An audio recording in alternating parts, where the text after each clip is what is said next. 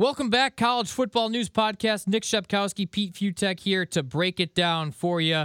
A little standalone episode here, as it's the Camping World Bowl we're previewing this time. 10 and 2 Notre Dame taking on 7 and 5 Iowa State in Orlando. Notre Dame, no Orange Bowl for them, no Cotton Bowl, no. Instead, a trip to Orlando, something that uh, Notre Dame fans are none too pleased about, an opponent that they're not thrilled about playing, but it's an opponent that. Uh, I think is it pretty much turns into a Super Bowl of sorts to Iowa State, to me at least, Pete. And as a Notre Dame observer and a Notre Dame fan for my entire life, it's a matchup that because of what Iowa State has on the line and what Notre Dame is kind of disappointed getting here, it scares the hell out of me that something bad might be happening. Well, for good or for bad, like ten people are going to watch this because the the bigger bowls are coming up right after it. So uh, it's it's a moment. It's a moment for Notre Dame to kind of prove and show that they really it really was that good this season. You had the one problem with Michigan, and that was the hard ceiling because if that game was even close, the college football playoff committee would have loved to have moved Notre Dame up as it started to play better and better and better. And obviously, this team improved as the season went on. But you could you had the hard ceiling in the rankings of Michigan. You couldn't rank the Irish ahead of the Wolverines. So now is their chance to kind of kind of break free from this a little bit and say, yeah, this this team really was that good. This season really was very good. Because look, I you and I have argued this over and over again. 10 win seasons should be a, a, standard of something. That, that should say, I know if you're Notre Dame, you want more. If you're the big powerhouse programs, you want to get into the bigger games. But if you win 10 games, you did something right. And if you win 11, starting to you know, push some of uh, one of the better seasons in your program's history even a program like Notre Dame. So this would be a great, great win for the Irish, and I think they're going to get it. Look, I think Iowa State might be good. I'm just not a big believer in the Big 12 this year. I liked what Notre Dame was doing as the season went on, and I think they show up and show up large and win this thing.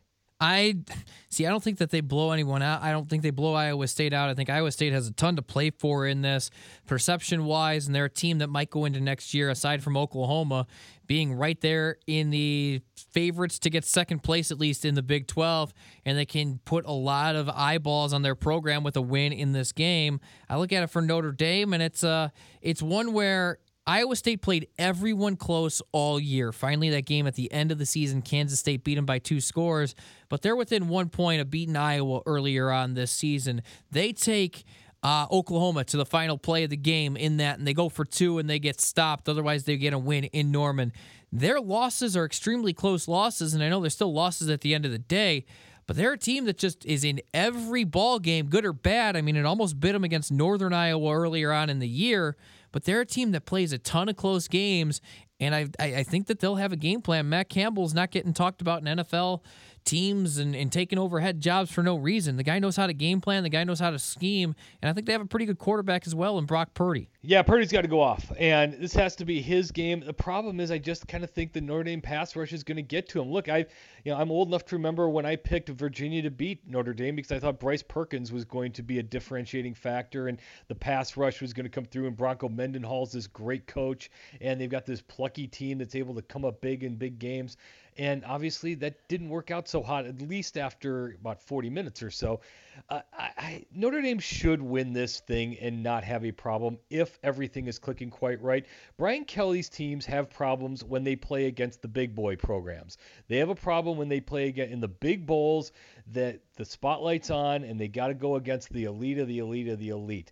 They don't necessarily have big problems in these sorts of games, and I think that his team shows up and has a big, big performance. So we get this game over with by the end of the first half, so everyone can turn the channel and watch all the other big games on New Year on this day. yeah, hey, there's there will be one other game, Cotton Bowl, coming your way this day as well. I, I see it as a yeah, 11 wins. I think there is something to be said there, and for people that look at Notre Dame and oh yeah, they need to be playing in the Orange Bowl. Hey, this is a program that 10 years ago, did you think that 11 wins and 10 and 2, 11 and 2 seasons were going to be seen anytime soon, or this decade was going to be as successful win loss wise as it was after the Charlie Weis era?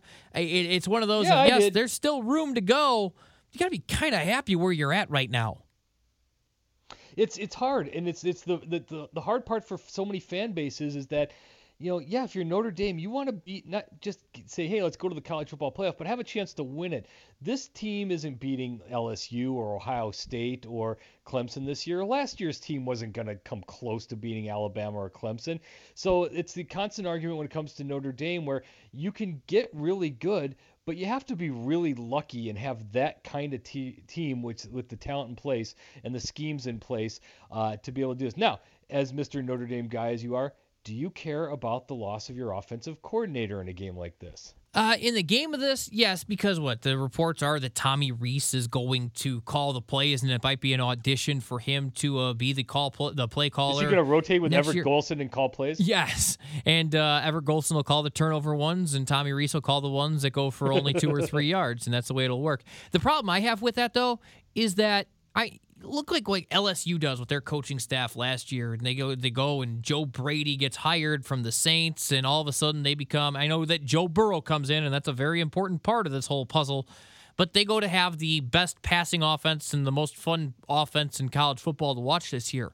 If you just promote from within and you don't at least go and do some interviews and search around for that offensive coordinator position, you're not going to find that guy. Tommy Rees being a play unless you have a guy who unless guy. you unless you like the ideas unless you like the ideas that were being sort of suppressed. And sometimes when you have a, a coaching pecking order, and it's kind of funny this this HBO show that's going on uh, right now, the uh, Belichick and Saban, where they're talking about coaching staffs, and you can kind of see how they think.